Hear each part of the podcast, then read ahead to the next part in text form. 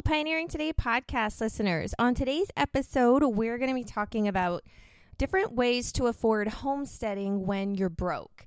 Um, specifically, I'm going to share 10 ways that you can save money to help you fund to be more self sufficient, um, building up your preparedness, and that kind of a thing. So, living this simple life is something that many of us dream about, but let's be honest and real for a minute. In order to raise your own food, to preserve it and increase your self sufficiency, you do need to invest in some tools and equipment to do it. Not for everything, but if you're going to do it on a you know pretty large scale, there are tools and equipment that you have to have in order to do it correctly and safely. And I think most of us want to be more more self sufficient. But how do you go about transitioning or getting started buying supplies when you're strapped for cash? I've been thinking about this for a couple of weeks now after I read so many of your guys' responses to our reader survey, which huge thank you to everyone who filled it out and responded. You've no idea how much it's helped me know what kind of things you need more information on and help on. And it was I had so much fun reading the comments. In fact, in some of them I cried. You guys are awesome. I have the best listeners and readers in the world. So by far, one of the biggest challenges is finding the extra cash or money to use on your simple life projects. And oh, my friends, I hear you. I so do. My husband and I actually were just crunching the numbers after raising and harvesting 25 chickens this year for meat. And if you're like us, there's it seems that there's never enough money to fund all the things that we want to do. And sometimes there's barely enough to cover what we need just to make ends meet. And truthfully, I don't foresee this changing for most of us. And what I mean by that is, while more money would certainly help all of us, realistically, that's not really the answer to our financial issues. And I'm going to discuss in a part two, that'll be a part two series to today's episode, ways to add income. But today, that's actually not what this one is going to be on. So, my dad is a really wise man. The older I get, the wiser he becomes. Really funny how that works. but he was raised through the Great Depression. He entered into logging. Um, he actually quit going to school through the 10th grade and started in the workforce and supporting himself and he has been self employed while raising 10 children for his entire life. So he knows a thing or two about stretching a dollar, and he's always told me that it's not about how much money you make, but about how much money you save of what you do make. And these are really wise words. And this is where we're going to start and this is where all of us need to start, truthfully, each and every one of us. So, the best place to find extra money to fund your endeavors is by saving some of the money that you're already earning.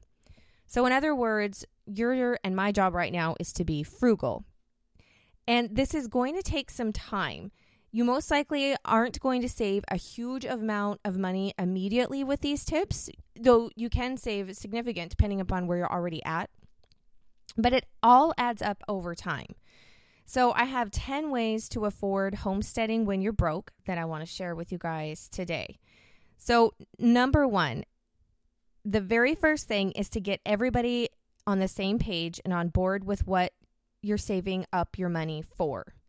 So, if it's a pressure canner to be able to can vegetables and meats and combination recipes, maybe it's a dehydrator, maybe it's a solar oven, it could be a way to treat your water eh, bills just to pay off bills because getting out of debt should be a major priority for homesteaders and anybody wanting to become more self sufficient. Well, anybody, truthfully, not just if you're wanting those things, but anybody.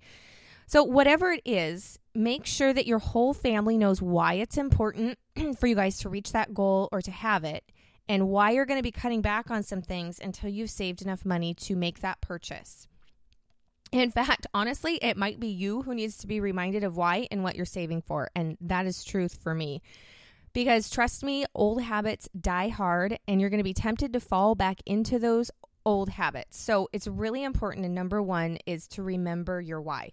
Remember why you're you're doing this because there are going to be times when it's hard and it's tough and you want to remember your end goal and your purpose for doing it. And it really does help if everybody in the family kids, spouses, especially understands why it's so important for them and for you because once they understand the why, they'll be a lot more willing to be on board with it. At least that's the way it's been in our family, especially with my kids. So, my number two tip is to use cash. I know that you've heard this before, it's nothing new, but there's a reason that so many folks say it, and it's because it works. And it's especially worked for us. If you stick to only spending the cash that you have designated out of your budget for certain things, then you're not going to overspend because once the cash is gone, it's gone and you can't keep, well, you shouldn't go back and draw more out. So, using cash, and it is really true, it's a lot harder when you have that cash in the envelope and you see that going out. um, it really makes you think more about your purchase than if you're putting it on a debit card, even or writing a check. My third tip is to meal plan. The area that I can cut back the quickest on is our food budget, and that's especially true during the summer and fall months when our garden is producing and prices are generally lower for produce at local stands, farmers markets, and that kind of a thing during this time of year when things are in season. Um, in our where I live in the Pacific Northwest, our biggest growing season is a harvest season. Specifically, is usually from now, which is in July, um, through about October is when the majority of crops here are coming on. And so it's going to depend um, where you live, obviously, on when your growing season is and when your, you know, seasonal local foods are in.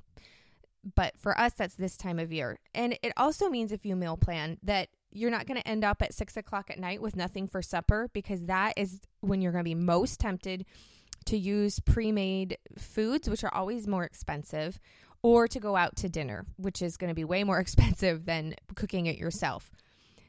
And another thing with meal planning, instead of making your favorite dinner or your favorite foods just because they're your favorite, which there's nothing wrong with cooking what you really enjoy and your favorite things. Don't get me wrong, but if you don't have those ingredients on hand and you're going to the store to purchase them, purchase those to make your favorite thing, you might not really be saving that much money. So with the meal planning, it's key to cook with the items that you already have on hand. Shop from your pantry first. So, if you're used to purchasing items that are already made, find one of the items that you eat on a daily or at least week- weekly basis that you guys consume often in your family and learn how to make it at home. So, we did this very first thing with bread, and I know that people are crunched for time. I get that. Trust me. Oh my goodness. But we first started with this five minute a day, no knead bread, and it works really well when you're pressed for time. It's also a soaked flour recipe, which um, helps break down the phytic acid, and many people believe is easier on the digestive system and is healthier. So it also qualifies as that. And after we did that and mastered that, then we worked our way into making our own yogurt at home. So these are just two examples. But with these two items alone, I save $7 a week and that all adds up. So, any of these things that I'm mentioning, I have links to in the show notes. So, if you're listening to this on the go, you can go to melissaknorris.com and click on the Pioneering Today podcast button at the top of the page. And this is episode number 59 and all you can go by that and click through and there's full transcripts of the show and then all the things i'm talking about you'll be able to click through get the recipes find the articles and download all the fun things that I throw in here. So just know that you can grab those all there. And if you need some from scratch recipe ideas, because I have to tell you, sometimes you just get tired of cooking what you know, you know, in the recipes that you have. And I have never turned down a good recipe, no matter how many I have. So I have a full recipe page of all of the recipes that have ever been on the blog. And so you can access those again at melissaknorris.com um, episode number 59 on the podcast page. So you can go there and peruse through those and find from scratch frugal recipes. My fourth point is the little things add up. And I know when we were really starting to look at our budget and ways to cut money and trim down, sometimes it's really easy to just look at the big bills and the large ways to save money, which we should do. But, and I did do this with our mortgage. Um, I actually called our mortgage company, and by paying bi weekly, so every other week, dividing the monthly payment up into every other week, I knocked seven years off our mortgage, which is pretty huge. That's a lot of money, especially, I mean, really, seven years of a mortgage is a lot of money. And all we've done is it's basically the same amount. The way that breaks down is I think we end up making an extra one or two payments a year because of the weeks and it breaks down when you're doing it biweekly. But we really haven't noticed very much. It hasn't put a big strain on our budget doing it that way. And so, if you haven't done that, I would highly recommend it as a place to start. Um, and so that's with the big bills. But of course, the little things add up. I have justified small purchases with a thought, well, it's not that much, so it's not really going to matter to the bottom line. But when you're serious about saving up, every little bit counts because sometimes those little things add up to being a whole lot. So track your purchases, even on the little things. See where you're spending every day, every week, add it up for the month, and you kind of might be surprised at how much those little things are starting to add up to. And then this is another tip, and this is number five, and that's to volunteer at a food bank. So if you volunteer at a food bank, you also get to take home some groceries. And a lot of people don't meet the qualifications for using food banks, and I'm not sure if they differ area or by state. And I am not endorsing fibbing about your income to get food from them. But if you put in your time as a volunteer, then you a benefit of, of that is you get to bring home some of the food that's at the food bank as well. So this may be a way that you can stretch your grocery budget and you can also help out and help other people. So I always think helping other people is a great thing and then if you benefit to it from it as well, then that's great. But so this might be something that you could look into. And then my number 6 tip is actually to look into gleaning. So, gleaning is a biblical practice if you're not familiar with it um, in the Old Testament, God told the farmers to leave part of their harvest for the orphans and the widowers to come through and pick in order to feed themselves. So, in my county where we live, there's actually an organization that's called the Gleaners. And so you can check in your area and see if there's some there. I don't know if it's national, but I know that we have one here, or you could look into maybe even starting one. But how it works here is you pay a dollar a day and you can pay monthly or yearly and you can go in and check everything out one time. You can get one free visit. And then you go to their their store and you can shop daily or weekly but whatever you're shopping for is free once you've paid your um, amount. So it's $365 for a year or a dollar a day or $30 a month. Um, there are some stipulations. You do have to volunteer a set amount of hours a month as well and then they also have a thing where you can find large farmers and you can do this on your own as well. This is but the Gleaners also helps does this as well in our area. But you can find large farmers and glean at the end of the harvest.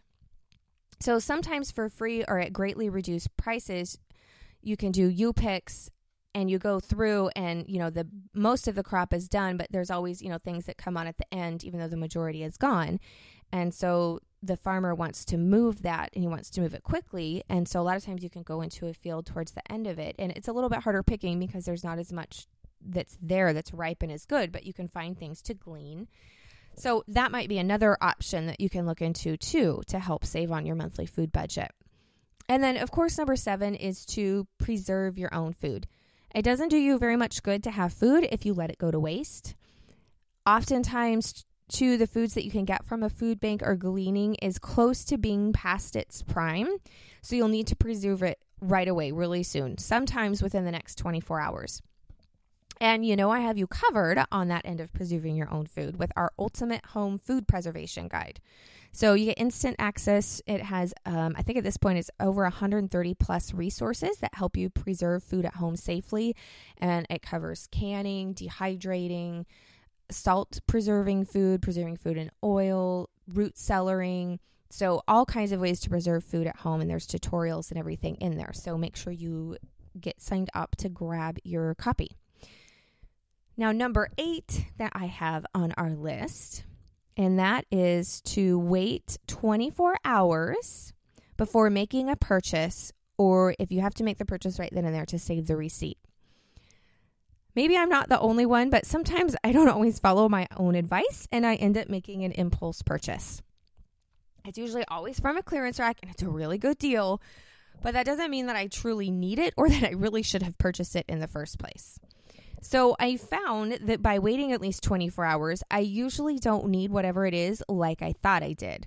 Or if I do purchase it, I leave the tags on and the receipt in the bag and if I've had it at home for a few days and I don't use it, then I reevaluate if I really need to keep it. And truthfully, about nine times out of 10, I end up returning it. Now, I try not to do this very much because not only is it a hassle for me, but it also is a hassle for the store, you know, to return an item. So I try to not do this, but sometimes I do. Or sometimes, you know, I'm purchasing for somebody in my family and I get it home and they don't like it. So I have to end up taking it back as well. But the 24 hour rule has really worked well for me. And I've mentioned it before if you've listened to some of the past podcasts or read anything and it is is true for online as well. So not just in-store shopping because I do some of my shopping online. I try to do a lot of things locally, but where I live we're a really rural little tiny town. In fact, the closest grocery store is 10 miles away. And though it's great and I'm so grateful for it, it doesn't carry everything. So to do my major shopping, um, we have to travel about an hour one way to reach the bigger city and stores. So online shopping applies to that as well. So if I'm looking at something in online, I might put it in the shopping cart, but then I don't actually check out, and I will go back in a couple days and look at it and be like, oh, okay, do I really need this or not? And usually that waiting period, I don't know, there's something about that waiting period. And a lot of times I don't m- end up making the purchase, but sometimes I do. Sometimes it's something that I'm like, yeah, that really is, you know, a good deal and it's something that we really need right now. And I'll go ahead and make the purchase but its key is thinking about it. So, number nine is to reuse and to repurpose. So, a lot of times we throw things out just because we're tired of them, not because they're necessarily wore out. So, if it's broken, see if it can be fixed. Some things can be fixed cheaper than replacing the whole item.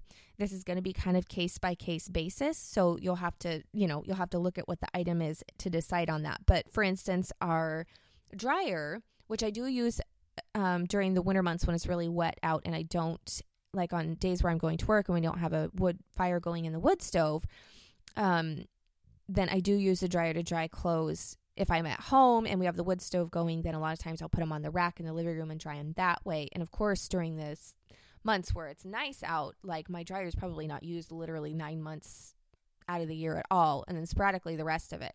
But the our dryer it was running but it wasn't getting warm so it wasn't drying the clothes and the heater element went out of it and we had actually purchased the dryer used um 10 years ago and so I didn't know what was wrong with it because I am not a great mechanic. I'll be the first to tell you.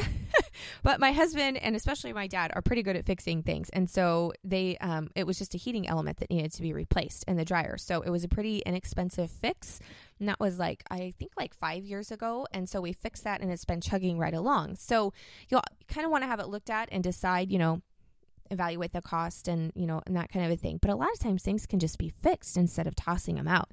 And we've actually purchased a lot of refurbished items um, that was how we got our washer and dryer actually and we've had really good success. So checking out refurbished things is also something if you do have to replace something that you might want to do. I highly recommend it. Um, we actually there's a shop that re fixes and refurbishes things and then resells them and they have a warranty on them as well. And so that's where we purchased ours and so for reusing and repurposing, I had a pair of 15 year old sweatpants that I tossed in a rag bin because part of the material had worn so thin that it could not be mended at all. but the legs were fine. And so last night I used a piece of that um, sweatpant material to stitch up a small sachet of dried lavender for my husband's truck as an air freshener. So a lot of times you can find ways to reuse things like that. Now, I'm not recommending that you save any and everything to be like a hoarder, but if it's something that can has be used later, even if it's in a rag bin, I recommend see, you know keeping some of it and using it for that. And another instance of reusing and repurposing that we did just this past week was my husband found an old cast iron sink that had been dirt, buried in the dirt for decades. I mean, I honestly don't know how long it's been buried in the bank. Probably uh, probably like 60 years is my best guess. So he we pulled it out and there was um, a small break and of course the glazing on the sink had been cracked and there was a one section on the lip of the sink that had been busted and so he ground that down so it wasn't a sharp edge. But we washed it out and then we put it to use as a pig feeder. So after we harvest the pigs, I plan on using it as a new herb garden container. So if you find old things like that, see if you can think of a way that you can reuse it instead of just tossing it out. And if you want to see those, um, a picture of the sink because it's really cool. I'll tell you, I was so excited. Talk about a homesteader getting excited over an old sink buried in the dirt. But that was me. Is you can check it out on my Instagram account. So I always post things like that. Um, and so you can check that out at Instagram slash Melissa K. Norris, or I have a link to it in the show notes. So, yeah, think about ways that you can reuse and repurpose different items. That is just, for instance, things that we did just this week. And if you have reusing and repurposing tips, I would love to hear them. So please come and comment, um, and then other people can glean and gain from them too. So I would love for you to comment on ways that you reuse and repurpose things as well. And then my number 10 tip is to grow your own food. And truthfully, this is how we save quite a bit of money. In fact, I have a whole podcast on this very subject on the foods that we grow at home and that we never purchase from the store, and we have seven of them. So you can check that out in seven foods never to purchase from the store. And growing your own food can be as simple as starting with herbs. You know, when you're starting out, um, basically a vegetable garden with heirloom gardening seed is your best bet because you're going to have the first time purchase of heirloom seed unless you know another gardener and you can get some seed from them.